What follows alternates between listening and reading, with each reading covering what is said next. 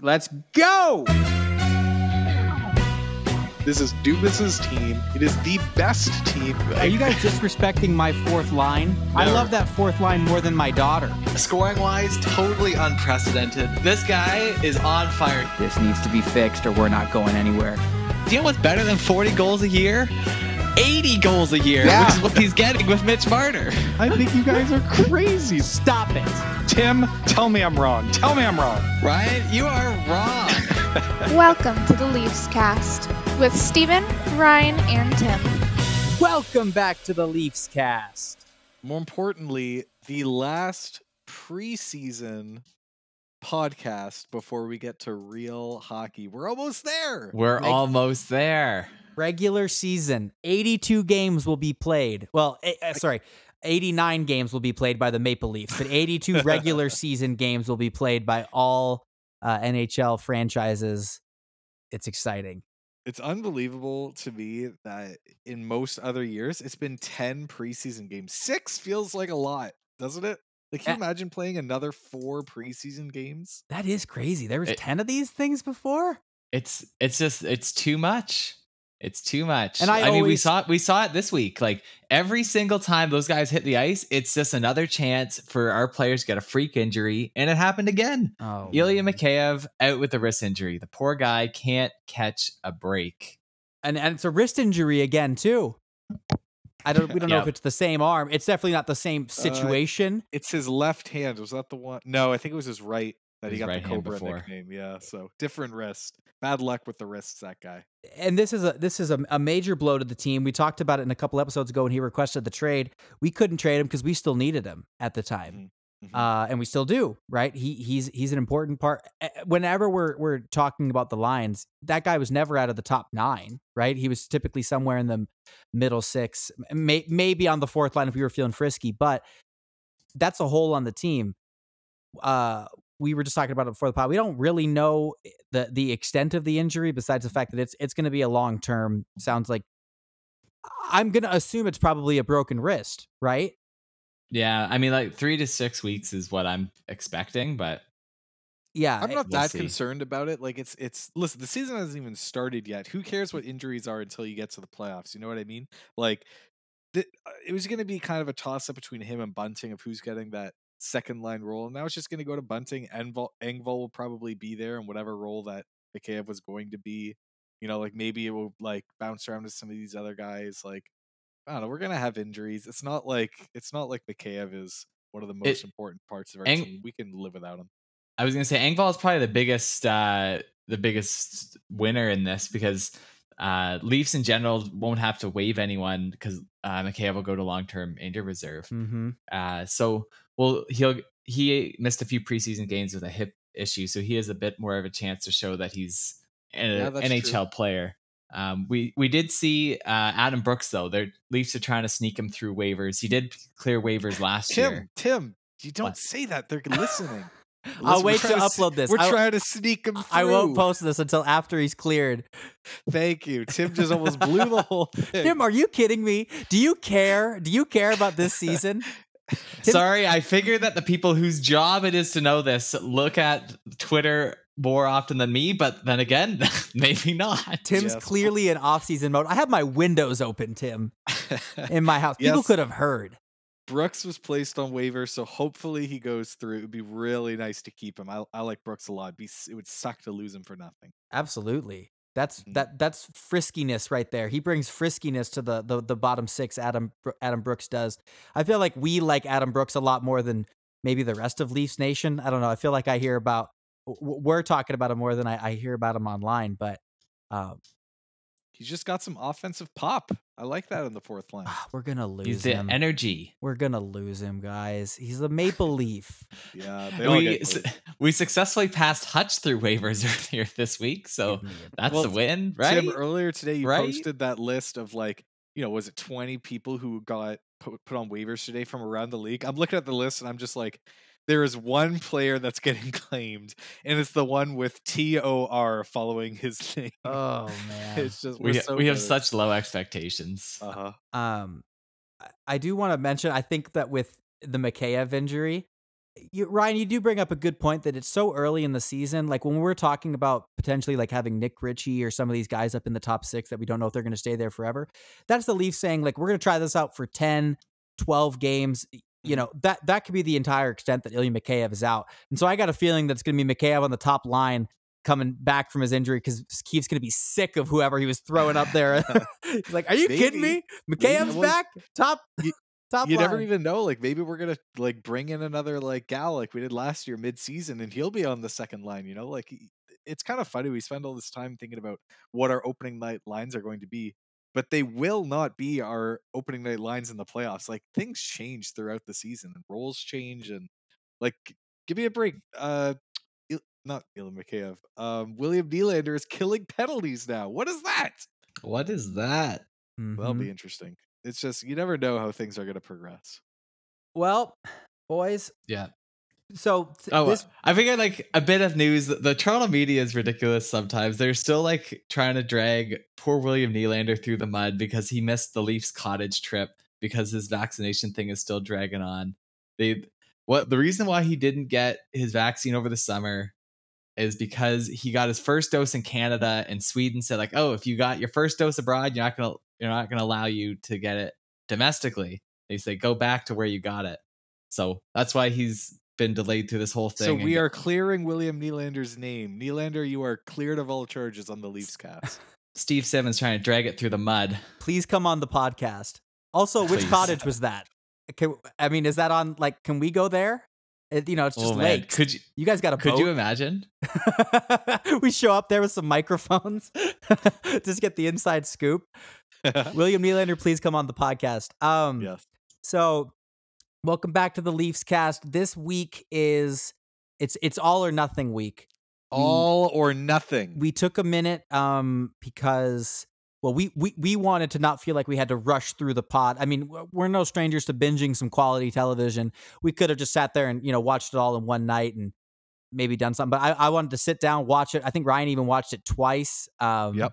I'm, i definitely been watching this more than once and we wanted to just just talk about our feelings it's I, I I don't know let's let, let's just get into the conversation all right. Putting well, last season this- to rest. It was five episodes long. It was it's basically for those of you who don't know what the All or Nothing Amazon series is, they basically took a deep dive into the entirety of last season, starting right from I mean, actually they didn't do too much preseason stuff. So it's basically from game one of the regular season all the way through to the end of the playoffs and their post playoff depression. and this and is, it- Oh, I. I was gonna say th- th- this is the first time they've done this with a hockey team as well. mhm. You know, I, I've watched four or five of these foot uh, when they do it with the NFL. They did one with the Michigan Wolverines uh, college football team. I see some soccer teams as well. So doing this for a, a sport that has as many games as as the all eighty nine that the Leafs play every year, Yeah, it was interesting. yeah, it was interesting. But So, sorry, so not let me ask you guys. You know, like we- we've all we've all seen this now. We've all seen all the episodes. Just give me your like general impressions here. Did like was it as you expected? Was it nothing like you expected? Was did you love it? Did you hate it? Like, what, give me your impression of what you thought of the the series. I thought it was kind of what I expected. Like we got we got to see a lot of kind of behind the closed door or like uh, behind the scenes look at the Leaf players, which we kind of see. They released little snippets during the year. They call them Leaf blueprints on the U- YouTube channel. Mhm. Uh, and that and that part I found like it's always enjoyable to see these guys with their families or like hear about what makes them tick outside the rink. Mhm. Um, one thing I, I did really enjoy that I wasn't sure that like how much we'd get, but it was kind of the behind closed doors meetings with uh, Keefe and Dubas. I really enjoyed those. And Shanny. we and Shanny. We'll we'll get there, but o- overall, my thoughts are like last season was fun, and then last season was like nerve wracking, and then last season was depressing. So it was very much like the And that's what the All or Nothing series was for you. It was fun. Then it was nerve wracking. Then it was depressing. We'll get to episode five. Oh my goodness! What about you, Steven? How how'd you like it? Best TV show I've ever seen in my entire life. wow. Are you kidding me? My entire life. I wish we had this every year.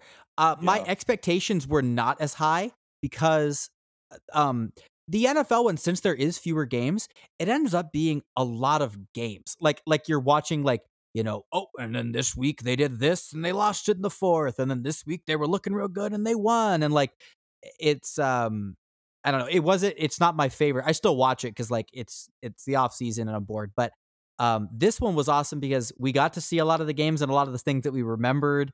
Um, but yeah, the behind closed doors. I'm very surprised at what they let us see. That was awesome. Yeah, Um, yeah. I'm surprised at how much they let us see. Like they they they showed us stuff that I'm like, I can't believe the Leafs were okay with letting that get out there and get public. And uh, you know we're gonna get into it, but I, I was pleasantly surprised with how detailed it was, and especially like you said, Tim, those behind the closed doors meetings, like uh, really interesting stuff. and and for a franchise that people will care about these things you know like if Yeah. this was the uh i'm gonna bash the coyotes if this was the coyotes on there and we were seeing the coyotes negotiate trades or something like that i don't know that anybody's gonna care people are gonna be talking about you know oh this is how dubas negotiates you know for a long Mhm. time um Okay, why don't why don't we get into it? Let's let's get rolling here. Episode one, it was called Stanley Cup Habits, which I feel like is all we've been hearing about for the past year and a half anyway. So it's a good thing that they just got that out of the way and called episode one that. But it, it begins with the beginning of the season team meeting and everyone's there and i was, I was kind of laughing with tim i said like man i wonder what like other players from other teams like the arizona coyotes think about when they see toronto with these like white leather chairs all sitting in this like Mhm. amazing room and like man world class world class facilities there they must be jealous but the uh I guess the main point that Keefe was making in that meeting is he said competitiveness, physicality, structure, and consistency. Those were the four words that he had on a board. Then he said those are Stanley Cup worthy, all part of playing with purpose. Everything we do has purpose. And I think that that that phrase those four words competitiveness, physicality, structure, consistency.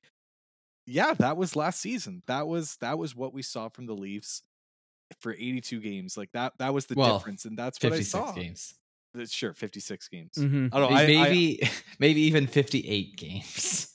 I like I liked hearing that and saying, okay, that's what they were going for, and I'd say like, yep, I think that they achieved that. Yep, like I think even there was. It's kind of funny, like as they're panning around, they say like, "Oh, there's a, a PowerPoint they have. Pause it, pause it, and let's go read every line that's on the PowerPoint slide." And they look at like, "Here are the goals of the year," and it's like, "Oh man, yeah." Yeah, we are such nerds when we look at breaking down this frame by frame. But yes, no, it was even interesting. Like as they kind of here's how we're evaluating the year, like on offense and defense and like advanced stats. And, Mhm. And even like they said what their goals were, and like their goal was to win the division. Their goal was to like show defensive stability. Like those are their goals for the season. And like, yeah, they throughout the regular season they achieved those. So that was interesting to see. The the first, I think, really interesting thing that you I don't think you would see anywhere else other than this series was the the Edmonton post game interview scandal. That's what I, I oh it. This is- yeah this is where Auston Matthews, you know, and the- they they played Edmonton. I think they lost. I think it might have been like three two or four one. yeah it was a it was a wednesday night hockey um Mm-hmm, i remember and and they lost. And in the the interview, I think it was Mark Master had posed a question, but he said, "Hey, do you think you lost because you played it too safe?" And Matthews like, "Well, yeah, yeah, you know, like we we were playing too safe. We gotta show up and and uh, you know challenge those guys." And and they asked Keefe the same question. He kind of played it off. But then after that, Keefe goes into Dubas's office, and this is behind closed doors, and he says, "This is a horrific narrative, and, and we got to fix this. We didn't lose because Edmonton was because we were playing safe. We lost because Edmonton was playing safe. And every time they had five people above us the whole game, and we didn't want to work hard to find the offense. And and it was this whole scandal that Auston Matthews was like creating this narrative for the team that wasn't right, and and Keefe was mad about that. What what do you guys think of that whole shebackle? well, well, I, I I thought it was interesting because like at first when I hear Auston Matthews say that, I didn't think that it was anything like that was a Mhm. spicy take to have. I, I remember that game well because yeah, it was. I want to say it was the first time we might have played Edmonton in the year, and it was like, oh, there's going to be you know this might be like an eight to seven game, right? Because you got the two best players in the NHL, and it ends up Mhm. being kind of a stinker to watch. Um, but then I, I, for for Keefe, maybe we can go into a little bit of a rant on Keefe here to to show that he's not afraid to go after the the biggest player on the team Mhm. And no you know nobody's nobody's above the law i guess right like at because without knowing that you would think like okay maybe a player like auston matthews can get away with that. And they're not going to get under his skin or get up in his face. hmm They weren't no Keefe wasn't afraid of that. Keefe's uh um Keefe's a steely eyed missile man. and I mean, you could see that, like, like you know, he was saying to Dubas at this meeting that you know this narrative is horrible. We never heard about this. It's not like they readdressed the media and said, just to set the record straight, this is why we lost, and we care about what he doesn't care about what the media thinks. He was concerned that that's what the team thought. You know, like he he said, like after he talked to Matthews about it and he addressed the team, he said, "What we saw last night, we have to get comfortable with." Like he doesn't want them thinking, "Oh, we just lost because we weren't offensive." No, he was saying that this is what you see in the playoffs. You see, you see teams really come down on you defensively, and we need to get comfortable with that. We need to figure out how to win that. And and it's just like you know, we say it all the time. They're saying all the right things, but they're saying the right things. Like that. That is what what happened. You have to get comfortable with that. You know. Yeah, and I think like we'll we'll talk about it uh as we kind of go through the episodes, but overall, Keefe is probably the person I was most my my opinion improved about the most about throughout seeing this series. Mm-hmm. Uh like a lot of a lot of what he said and like how he addressed his players and uh I, I thought was uh was impressive because you're never really sure like this guy's like oh he's like a first year coach is we're coming off of like Mi- Mike Babcock who is like that's who is that kind of who you expect him or you expect him to be like an anti Babcock and Mm-hmm, mm-hmm. but uh I would Yeah, have loved no, to I- see one of these things when Mike Babcock was in charge. I want to know what he was like. Holy you know what I mean? Behind closed doors. I don't know. Okay, moving on. The there was one other really interesting moment from from episode one where Keefe was talking to Spezza, and this was this was when the Leafs were like rolling. Like I think we started the season like 11 2 and one or something. And just before coming on the ice, Keefe says, you know, like we're getting the results, but I don't think I like we still need to do better. We're not we're not showing all the right right habits here. And he's talking to Spets on the ice, and he says, like, listen, I, I feel like I basically says I feel like I'm losing the room, like some of the especially the young guys are getting annoyed with what I'm saying. And you know, Spezza says, Hey, I think your read is is good on that because it's frustrating when you're winning all these games and you just have this this guy, the coach, who's getting on your back about you know doing the little things. It's You're like, not winning in the right way. yeah, and you're like, come on, man, we're winning. Leave me alone. And and Keefe gives it to Spezza. He says, all right, I need you to talk to these young guys because I'm losing them. Me giving the message, and I'm going to lean on you, Spezza, the veteran, highly respected veteran in the room, to take some of that on and, and go make sure that they continue those winning habits. I loved that. I Well, I even being liked- Spezza used like that. I even liked him going to Spezza and saying like this is this is what the vibes I'm feeling. Do you agree? Like Yeah. are- are you getting the same things? And it's like it yeah. I mean, which and this isn't like that surprise. Like we love everything that Jason Spezza is. But but but that's that's that's why Spezza's there, and it's it's good Mhm. to see that that he's being used that way. Because maybe we l- l- we could get into Joe Thornton as well. Joe Thornton was not. He was Yeah. not going to go to Joe Thornton with that that same kind of request to to hey, I need you to be you know the the the yeah veteran leadership on this team, despite the fact that Jumbo Joe's I think thirty years older than Jason Spezza. Um, and hockey. yeah, but but and and that that's going back to what I said before though about Keefe's not afraid to go at these these guys, right? Mm-hmm. Mm-hmm. Because I think I think it, it's easy for we even say it sometimes. It's easy to think that the the player it's it's is is more important than the coach in, in some of these situations, right? Like the Leafs are going to win Stanley Cups because they have these incredible players, maybe not because of the coach. And no, it's I mean the coach is, gosh, Keefe Keefe was the star of the series to me. Well, it was interesting, like because when we got Thornton, a large narrative about it, about it was, well, we already have Spezza. Why are we getting Thornton? Or like now we have Thornton. Why do we need Spezza? And why do we need these two guys? But after watching the series, clearly the two of those guys had different roles on the team. Like it's not just old guy. It they're they're very different personalities, and and I think they were very different roles on the team in, in that way. And I, I would take Spezza uh, No, over Thornton after watching this. You know, like I don't know. I was Well, it's- I, I was disappointed a little bit in seeing what I saw out of Joe Thornton, and maybe the Yeah. Leafs are too, and they they were expecting something different out of him. But Mhm. yeah, because because the more you watch, you're like, wait, why is this guy here? Obviously, he had a little bit of game left in him, right? And maybe they didn't know if if if Spezza did, right? Because like he Mhm. did start the season out in the top line and stuff. But as far as like leadership, no, not at all. Well, I I think we are maybe giving Joe Thornton a bit of a a bit of a hard time. So like we should appreciate like Joe Thornton is who he is. I think the Leafs did know what they were expecting that he's someone who is who can he's going to keep it light, not necessarily going to make it serious. But I think what they saw is that the Leafs are a, a mentally fragile team who sometimes get in their own heads, and they need someone like that. That what? Uh, That keeps it that, light. that and can has been keep things light. That, that that can say like, "Oh, you're being crushed by pressure. Just focus on the game. Like, don't uh like." I mean, we could look at Matthews and Marner at the end, and they look like the li- their lives have ended, and it's like maybe they wanted someone to keep things a little bit lighter, which which is what Joe Thornton does. He But definitely did that. Yeah. he definitely did that. I don't know. Um, side note, a bit, a bit from just because like kind of tied into this, but Leafs actually hired someone this past summer. This is not all or nothing, so maybe we want to edit. This That's out. okay. What do, what do you got? But so Le- Leafs hired a guy named Greg. Leafs Harden. all or nothing talk only, Tim. Sorry, Greg ahead. Hurd, what does he do? So, so Leafs, Leafs hired this guy named Greg Harden, who is uh, a peak performance coach. So he's like a, a mental, uh, a therapist is maybe the wrong the wrong term, but anyways, Yeah, he's worked with like coach. all these Olympic. Do you know this guy? Oh no, no, I'm no. Eh, go oh. ahead. Oh. No, From no, I was Heck gonna, no, are you math? kidding? so like he's worked with like Tom Brady, Michael Phelps, like these Oh, like wow. okay. these big names, and he's the kind of guy who like the article put it well. It's like you don't hire this guy. This guy comes to your team and say like, I want to work with these guys. really? And so this summer he came to the Leafs. So it's How kind did of we not know that- about this. This is amazing. I love that this happened. yeah, we're talking about Spencer Carberry. Who? Who is in the building? All right, get this stuff on the on the. Leafs Anyways, test so hopefully this guy can do what Joe Thornton could not.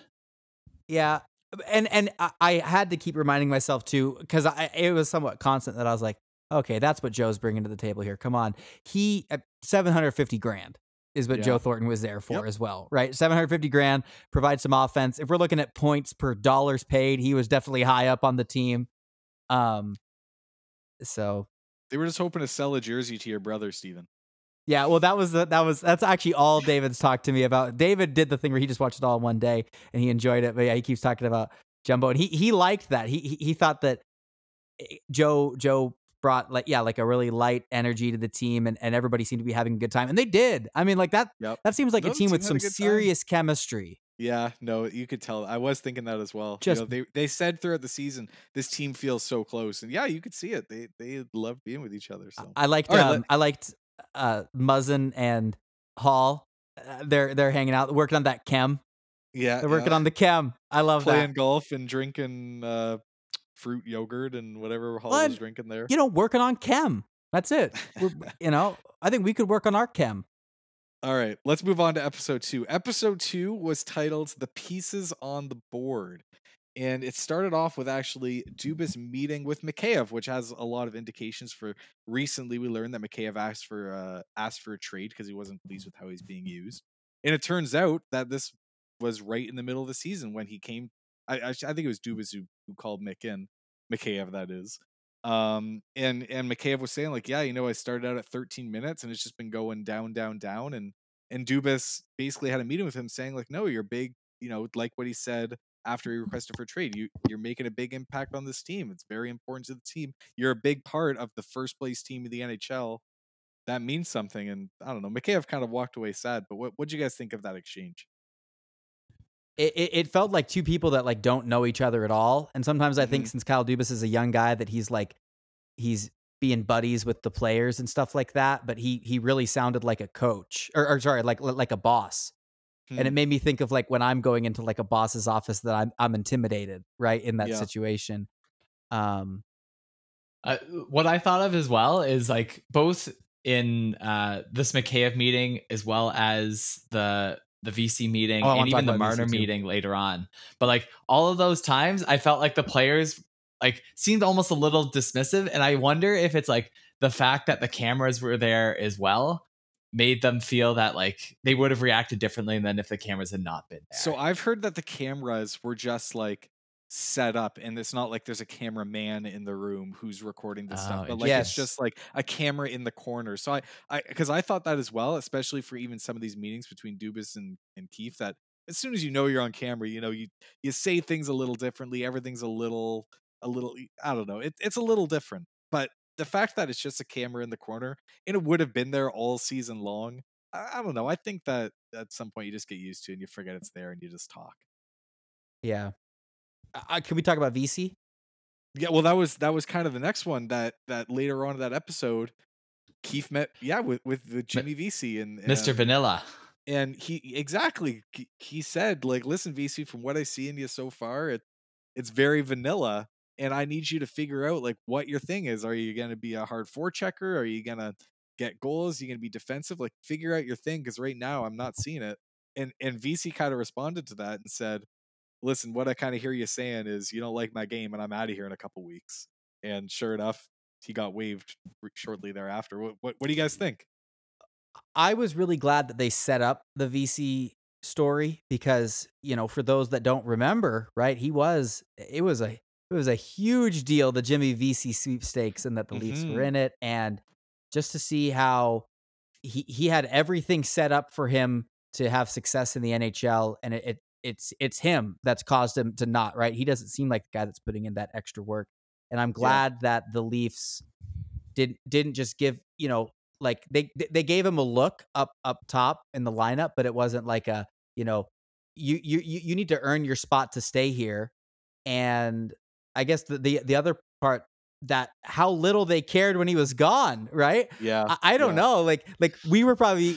You go back to the Leafs cast. We were like, oh man, we lost Vesey. Like, even though he sucked, like at least we had that guy in the building. And then there's Shanny, and they come into the office. They're like, Jimmy Vesey got claimed, and Shanny's like, who? yeah, he's like, oh, I'm Really? surprised. Like someone claimed that guy. Like, That'd be a y- you know, um, uh, sorry, you say something to him. Talk about Jimmy Vesey.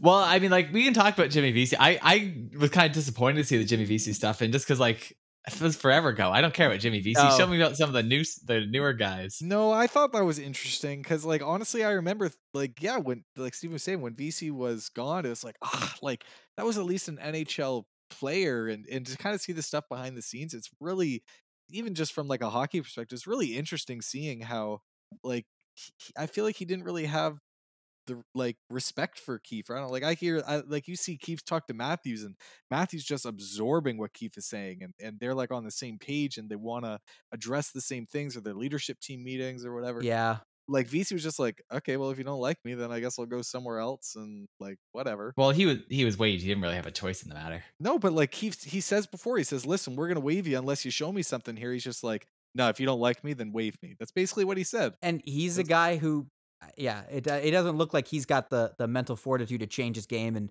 take that next step. He's got the he's got the skills, right? I Mhm. mean, he was a Hobey Baker winner a long time ago, though. Too, they were talking about that, right? Like this is not his first stop.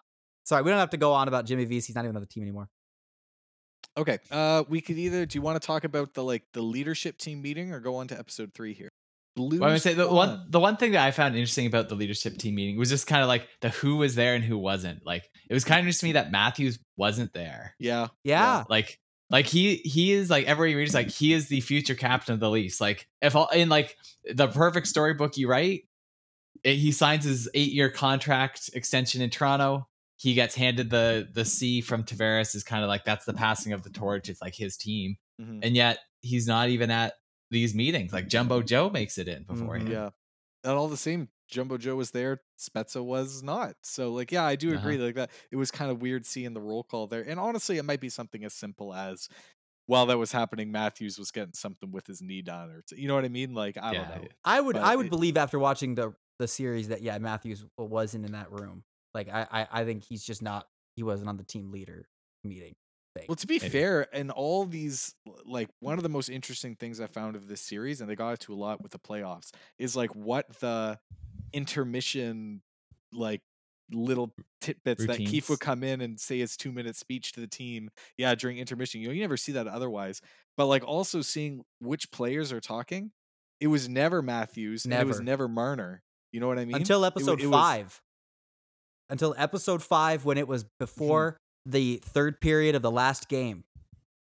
That was when I noticed them speaking up, and it wasn't even like it was just like adding things in, like with what other people were saying, right? Like, well, let's go, guys, come on now. You know, there wasn't mm, like Yeah, I, I don't know. I think that might be more the editing. Like we saw a 30 second snippet of a 40 minutes of intermissions. Yeah, you're right. Good point.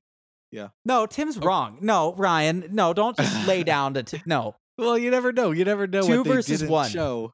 All right, two versus two. You're wrong, Tim. There we go. Okay, episode three was titled Blue Swan, and this is where Alex Galchenyuk enters the mix. And what I found really interesting was we found out that Keefe wanted to put Galchenyuk in the lineup right away. He said, "I like if we're gonna."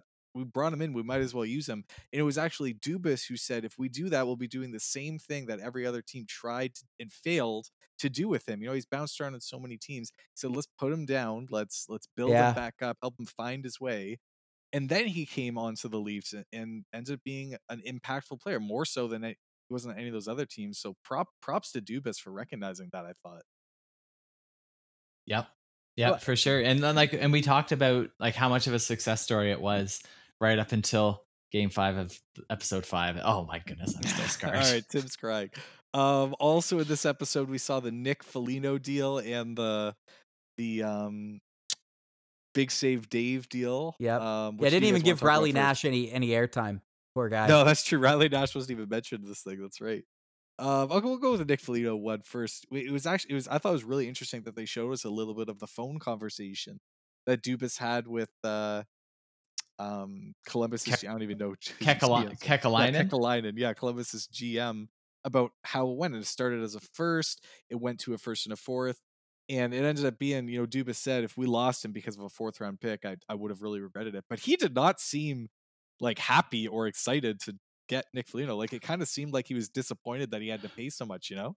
Well, I think it was just like the stakes. Like I think I think Dubas knew like, all right, we're overpaying, but like this is this is it. So it's like it's like it's a big thing that he he just did. So it's a little bit like the die the die has been cast. Mhm. I th- I think he seemed stressed in that moment. I I, I didn't. I, I- I think he seemed relieved, right? That like it had been done. But I think I think he wasn't thrilled with the deal because we talked about it when we were doing our trade deadline preview. Like there, unless you wanted to see what happens with Taylor Hall, there wasn't like these like there wasn't like a really really big fish to go after. So it's like I'm giving up a first and and, and a four or two fourths for Two this. fourths, yeah. Yeah, Right? it's tough. That that that was the vibe that I got. Right, like it's uh, we had Nick Foligno in the building. Just imagine how disappointed he was when Foligno missed half the games to injury.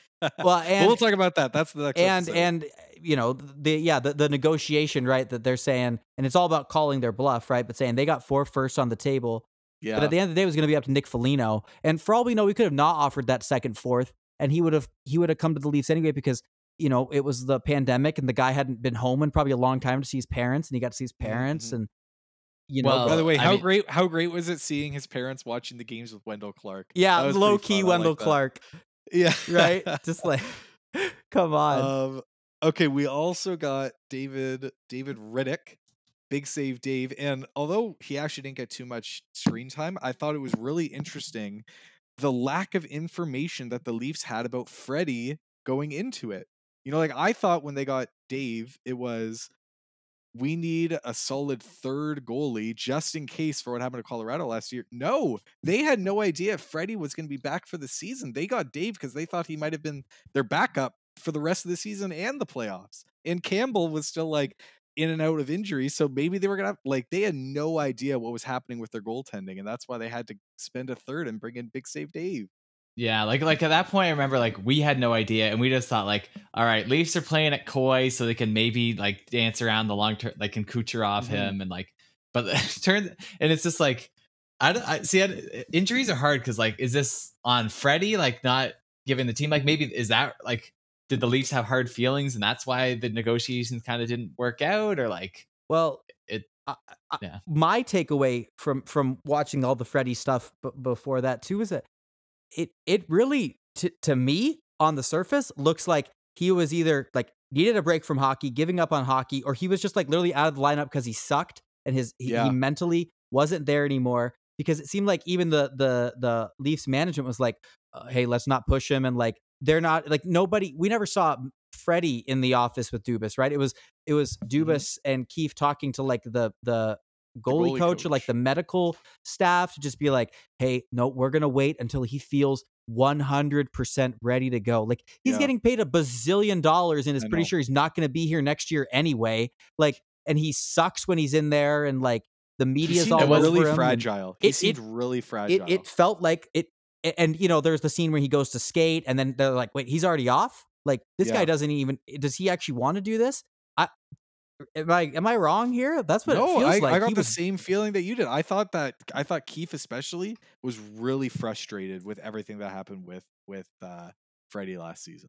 It was pretty. It was pretty funny though. Here, getting seeing Keefe get angry at the goalie coach, like Yeah. get to have this guy to make a save, and the goalie coach is just, like, Yeah. You, you don't really think about like what this goalie coach is actually doing. Like they're usually fi- like under the spotlight, but like I'm sure it, it does kind of like fall on the goalie coach, like the same way that. But like, oh, your power play's not working. Fire your your power play coach. Oh, your mm-hmm. goalie's not working. Yeah. Everyone blames the goalie. No one blames the goalie coach. The goalie coach says, "No, no, no. Look at Jack Campbell." That's what Yeah. said. Jack Campbell. and you got Jack Campbell out there finishing a game with a torn groin. Give me a oh break. Oh my goodness, Campbell is an idiot. Yeah, like, that what was are you doing in that game? Pull your goalie the rest of the game. Okay, I but don't here's the thing: like Campbell's an idiot, but he's like the athlete. Like, get your coaching staff to clue in that this is your future, and he just tore his groin. He can't him stand up. Yeah, torn. Oh you guys have never torn your groin. It's it's nothing.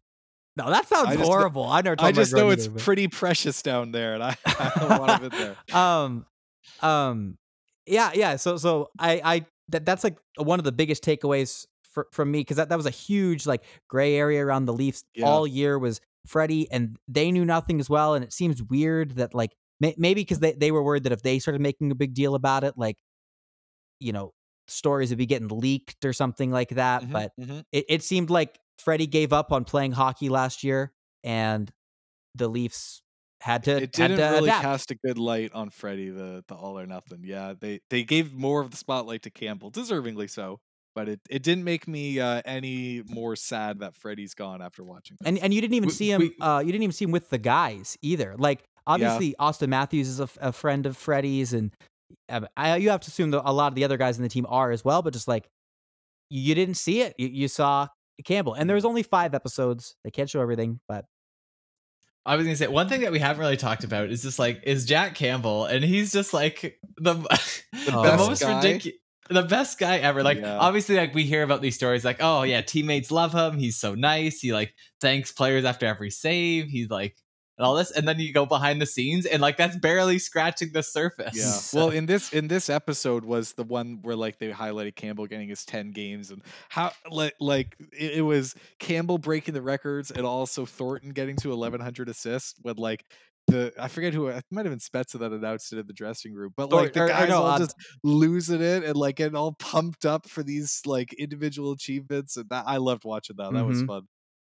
Uh, but yeah, no, you are right, Tim. Like I, I even saw like the way that Campbell was talking about Matthews. Like you can tell that they have a big respect for each other and a special relationship. And I, Campbell's a great guy. You He- can just tell. he seems Genuine. he seems humble, right? And and Yeah. the the opposite of a guy like Jimmy Vesey, right? Where Yes, y- y- r- r- not right? to not to hate on Jimmy Vesey. No, but, I but know they- what you're saying. they highlighted in there the Jack Campbell Road, right? Tenth, eleventh overall pick in I, I think it was 2010 draft, and he Mhm. essentially flames out of the league, and he's he's worked his way up, and he now has an NHL record, right? And then you have Yeah. eh, because he took he took the right approach, and then you have the opposite of that. So, yeah, I love Jack Campbell. Okay, let let's move on here because I want uh, we we're gonna be talking about episode five, which is the playoffs, and that, that we want to save some time, just whether you guys want to cry about it or not. So let, episode four didn't have too much, so we, we don't have to spend too much time on that. But there were a couple things that were interesting. The first was it was actually really the first time we heard from from Bogosian. And he really missed his family. He his family wasn't there with him, and I guess he has a couple young kids, and he wasn't able to be there. You know, his daughter was saying, "Daddy, you're not going to be there for my birthday." Oh, that's you just felt bad for the guy. that's He- brutal. he was never coming back. He was never coming back to Toronto, you know? yeah, it makes sense. It, it- makes sense now, um, because it, well, at the beginning of the offseason, right when I'm like he signed for three years Mhm. minimum to stay in Tampa. Like, no, you get that beautiful family and they're there, and I think maybe in a situation where they're whether they're like wasn't COVID going on right now, maybe he would consider, you know, like moving mo- his. moving his family up here. Yeah, like if he then- signed three years league min here. I Right. can't blame him one bit though for maybe not mentally being all there in the playoffs and just like because you have to think he was somewhat looking forward to like. I get to see my family like Well, he tomorrow. was said that. He said that he said not all days are good. Like I miss my family. So yeah, that was tough. Um The other thing that they focused a lot on episode four actually was Nick Foligno because he's finally remember we brought him in and he had to go through the two week quarantine period. I, I, it might not have been full two. I think it was a week. He had he had to quarantine. He wasn't even able to play games with us until a while later, and he finally gets in in his very first game. I thought this was really interesting. It was against Winnipeg, and he was gonna fight a guy. The Leafs were currently winning four to three, and he's getting in this guy's face, and he says like, "Yeah, you know, like, let's go, let's go." And then he gets back on the bench, and Keefe says, "You know, I don't, I don't need you fighting that guy." And Foligno says, "Well, why not?" And Keefe goes like, "Yeah, come on, come on." And Foligno's like, "Oh, I don't mind." He's just like, "Well, what? You want to fight him just for entertainment?" And, and it's like I'm thinking the same thing. Keefe is like, "You're winning the game." All you're gonna do is jazz up the other team. Don't fight the guy. Like, what are you, an idiot? Like, And I was break your surprised to hand. see Yeah, that from break your Foligno. hand Yeah, or your Yeah. wrist if you're Ilya Mikheyev. but then like even later on like i think it's like a week later he only played like four or five games he got injured Mhm. and, and he and he like kind of just did the stop up play in front of the net and what was what we didn't see before that is when he came off the ice he was crawling he was like barely going an inch a minute down the hallway he had to be like carried to the board he i don't know i mean like we give we give a lot of i guess hardship to dubas and to Foligno, and it just didn't work but like the guy was dead like he was dead coming off the ice after that injury it, it looked like a guy that yeah he he definitely threw out his back tweaked something really bad in there and just it couldn't it's just not enough time to get it fixed it was weird because it wasn't like when you see that right you're like okay this guy's going to go to the hospital and like get surgery and that's it Mhm. and and maybe that's what should have happened right maybe like there should have never even been a somewhat return i don't know Well, he still like he didn't get any back surgery over the summer. Like I think he's just Yeah. like he just kind of recovered and but you know Boston what I, is you what hoping it doesn't happen realized? again. you know what i realized while watching this all of our players all season long were just all injured like Thor- in between games thornton has these like bubble wrap things around his legs which is kind of funny when someone says like oh what are those he's just like i don't know it's like okay and simmons just has an ice pack permanently around his hand and like matthews with his like a leg was always on it, just- no, his wrist. always- It was his wrist. uh, maybe it was Freddie with his leg. Just uh, there's always someone like every episode we were in the IR and someone was getting worked on. to- These Uh-huh. guys are just banged up, eh? It's brutal. yep yep All Oh. right, should we get into episode five? are No, you guys so are you guys this is- No. emotionally ready? Did I say this was the best show I've ever seen in my life? The first four episodes are. Tim didn't even watch it for like five days. Yeah, you guys. I was guys not did ready. not- you did not like episode five. You did not want to watch it. After watching it, you did not like it. I loved it. So we're I'm gonna tell you why you guys are wrong. But let let's go through this. All right. Episode five was it was the playoff episode. Okay. Three minutes into game number one, JT goes down. Tell me. I know you I know you could get your tears ready, but like what did you guys think watching that again? What what what They what showed it for like half an hour. It felt like half the episode was like, oh, let's look at this like 500th angle of JT getting his knee knee to the head, and like, oh yeah, just focus on the blood on the ice. Thanks. It was It's terrifying. ridiculous. It was terrifying. to I felt just as sick watching it this time as I did when it first happened.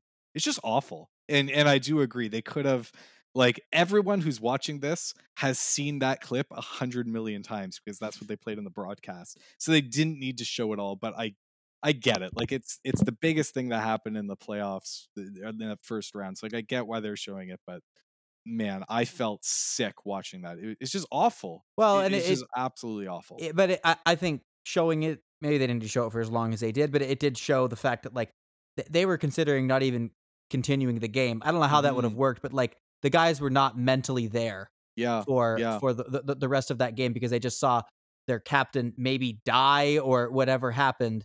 Um, Yeah, like at, at the time, like sure he gave like the thumbs up, but like for a while like, we had no idea. Like, did No. he break his neck? Yeah. It was Yeah, because that's what it looked horrible. like. It was so scary, and and it's not like you know, Stephen, to your point, it's not like the NHL was considering not doing it. It was an interview. Keefe was saying, "I don't know if we should continue this because the guys were so affected by it." And and to bring it back to Foligno, because we're just talking about him, you know, like right after he had that fight with Perry. But like honestly, like I kind of throughout watching the series, I had a little bit of a lower opinion of Foligno. But in that fight in the moment, I was I thought that was a stupid fight. But no, like but, oh, the team was so mad. Yeah. And like while he was fighting him, you could hear Hyman and Simmons on the bench saying, kill him. That's what they were saying. They were saying, kill that effer. Like that's what they were saying. They and they didn't get the, the luxury of us getting to watch the horrific event two hundred thousand times on the jumbotron or whatever. Like they they just saw Perry's knee go into it. And they're probably, you know, Steven, you were mad at at Spet at uh Perry when it first happened. And they were just like, this guy needs to pay. That's our captain laying on the ice, you know? it's still extremely hard to give Perry the benefit of the doubt, right? Or want to, because all, all the guys on the ice know the same things that we know watching it at home, the type of player and the reputation that Corey Perry has. Mhm. Um, yeah, yeah, yeah. So in the moment, yeah, the fight, and it was a weird fight too, because it was like a short fight, and Perry looks like sad as well. He looks distraught. Like he Yeah. looks seriously affected as well. Eh, you know what though? Maybe they should have not continued to play that game. I've never heard of that for a playoff game, but it, I remember when it happened in Dallas in the regular season. Mhm. Um, I can't remember the guy's name now. Um, and Someone had a, heart- a heart, like a seizure or a heart heart attack on the bench or something. yeah, and he passed out on the bench, and I, I don't know. Maybe it, just like they probably should have done that for that game. yeah, especially because of like how early in the game it Yeah. was. Like we it, got three minutes of our captain. and and just just the, you know who what was it? Rich Peverley? Who was it? I I wish I knew the guy's name on on uh, Dallas. Oh, Montreal. Oh, No, the guy on On Dallas, Dallas? who who like you know passed out on the bench. All I'm saying is like that was a situation where a guy passes out on the bench, goes away in the hospital. You wonder if he's dead, right? Mhm. Pe- like people thought John Tavares might have broken his neck and I don't know, be dead or something like that. Like, sorry, we're we're talking about the John Tavares thing super long now too.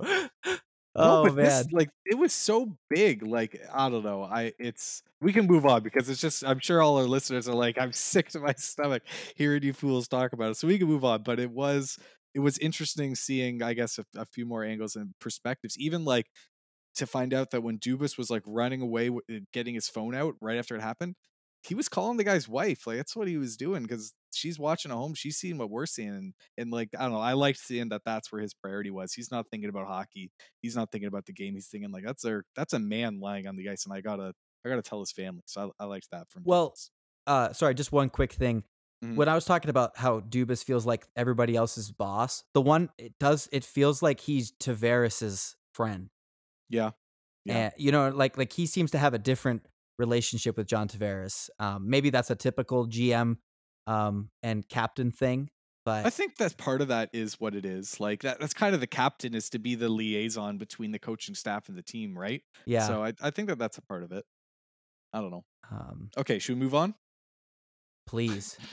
Um, I to be honest, I didn't actually have too many notes through games two through four, the games that we won. Uh, it was just kind of like flying through them, and the Leafs are doing well, and the Leafs are kind of doing what we all expected them to do. Did you guys have any thoughts of of what the All or Nothing series covered about those winning games? I love their puck in the Stanley Yes. Cup idea, Yep. and I hate how they now basically just set it on fire. It's all worthless. Well, they they had it showed though that they had the they had the mentality going into it, right?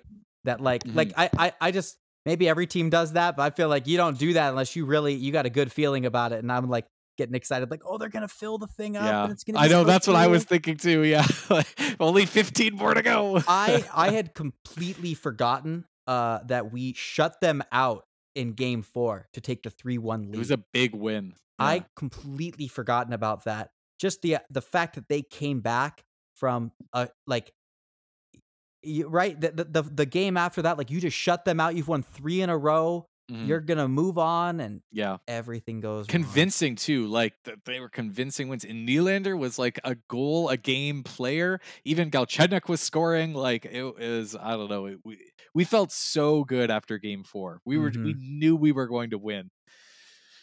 And that leads us to game five. and I honestly, the biggest takeaway from game five was how mad Keefe was at Galchenyuk for that giveaway. I forgot that Galchenyuk had scored in that game. He scored our second goal to tie it at 2 and to Mhm. send it to overtime. Like honestly, if it was any other player, we would have looked at Galchenyuk as a hero in that game.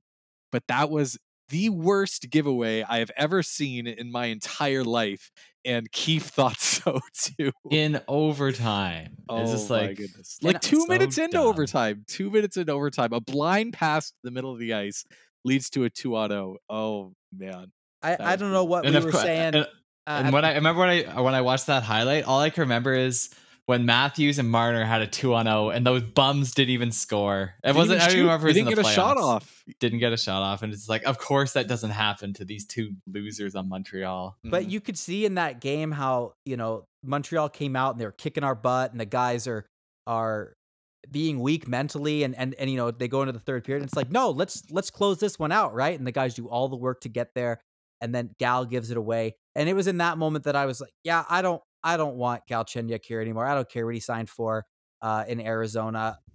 We have to get a little bit of the stink of last year off. I mean, that's why I was talking about trading Mitch Marner, get the Mhm. stink off, right? Well, let's Mhm. at least Galchenyuk does not need to be here anymore because that was horrible. That Your was team shouldn't be made or broken by Alexander Galchenyuk, but he broke us that game. yeah. That was awful. Yep, yep. Truly awful.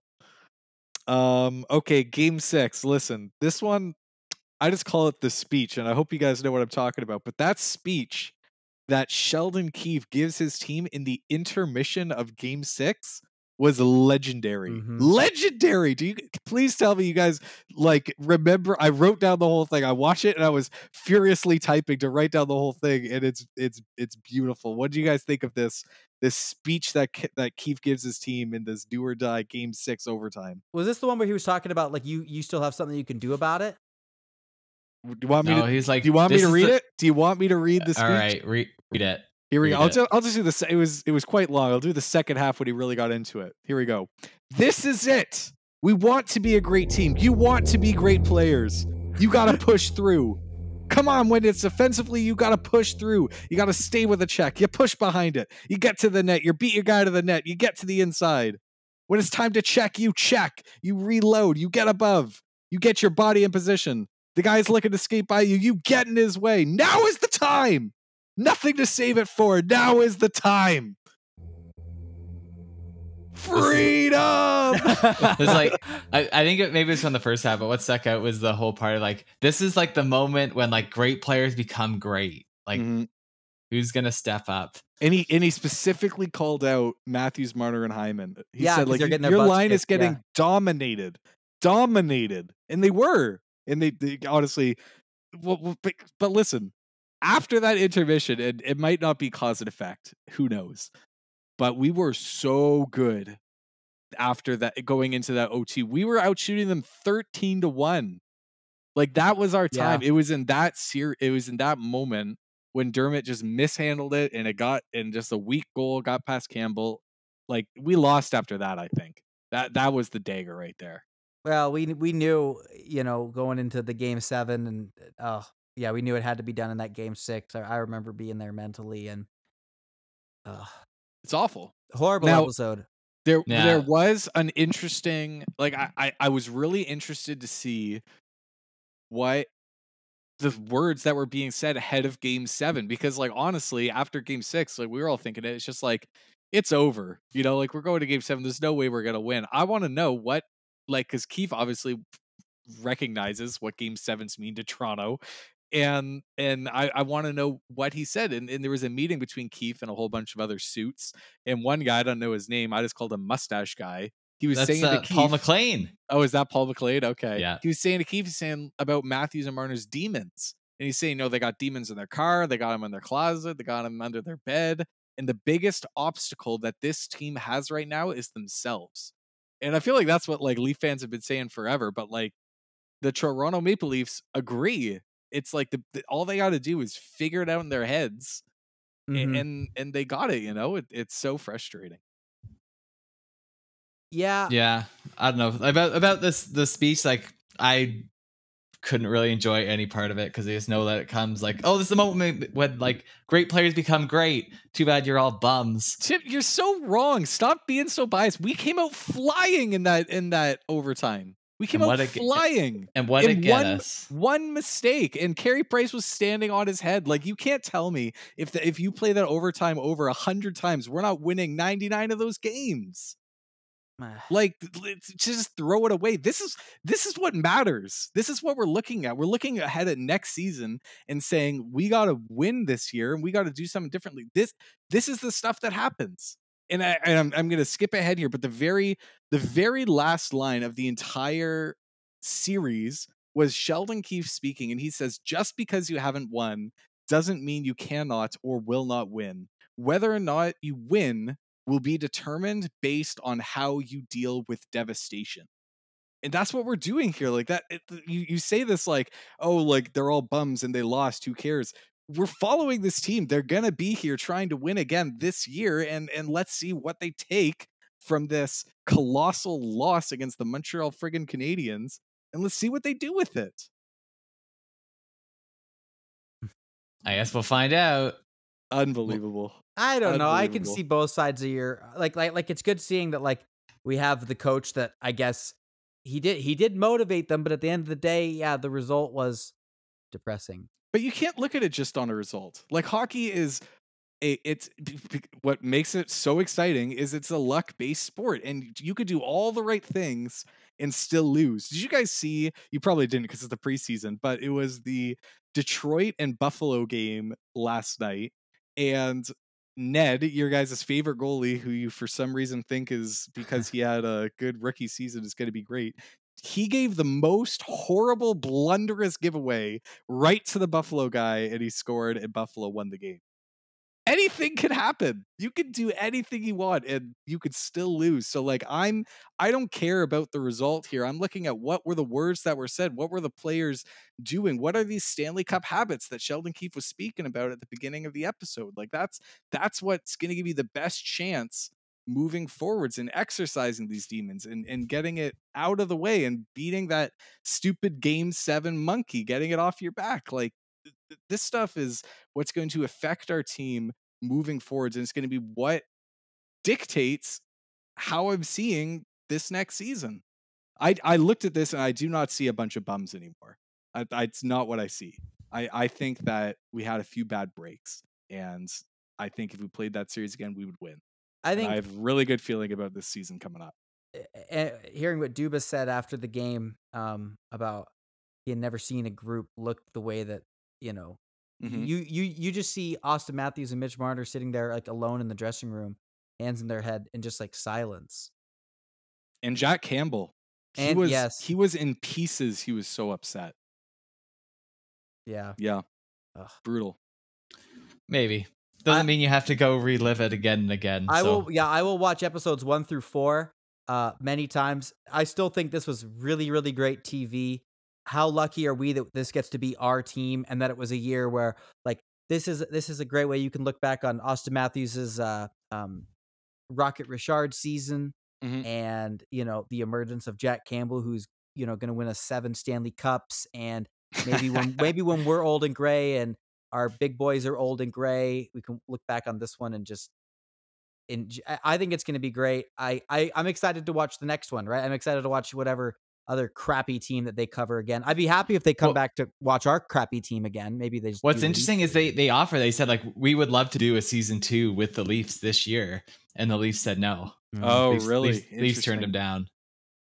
Brutal. Yeah, I don't know. Brutal. All right. well, Um, that's the all or nothing series. Those are our thoughts anyway. And and we'd love to know your thoughts. So email us at the Leafs Pass the Leafs Cast Pod at gmail.com and let us know what you thought. Yeah, tell us like your like like some maybe something that we we didn't mention or right like something that that that we all have to look at it I- different ways. So I would love to know. Let us know if you're going to rewatch episode five. Are you Team Tim or Team Ryan? Screw you, Tim. I yeah, what what you really should do if you haven't watched it yet, I don't know why you listen to this whole thing if you haven't, but watch the episodes and then listen to the Leafs cast as like in line with the episodes. Okay, uh, it's all canon, and It's you can hear what canon. uh, we're saying. Oh man! All right, I think that the best part, we didn't talk about it. The best part of the whole thing was meeting the Toronto Maple Leafs hairdresser. Can you imagine having that job? You just cut the Toronto Maple Leafs hair. Oh my Mhm. goodness. What a champ. All right. So so that's that. Um looking forward, right? We've been in the past. Let let the past die, kill it if you have to. There you go. Um the Leafs play regular season games this week. The preseason is done. Preseason's canceled.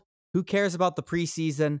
The Maple Leafs, your Toronto Maple Leafs, Timothy, your Toronto They're Maple Leafs mine. are back in action this Wednesday, October 13th, 7 o'clock Eastern, facing off against the Montreal Canadiens.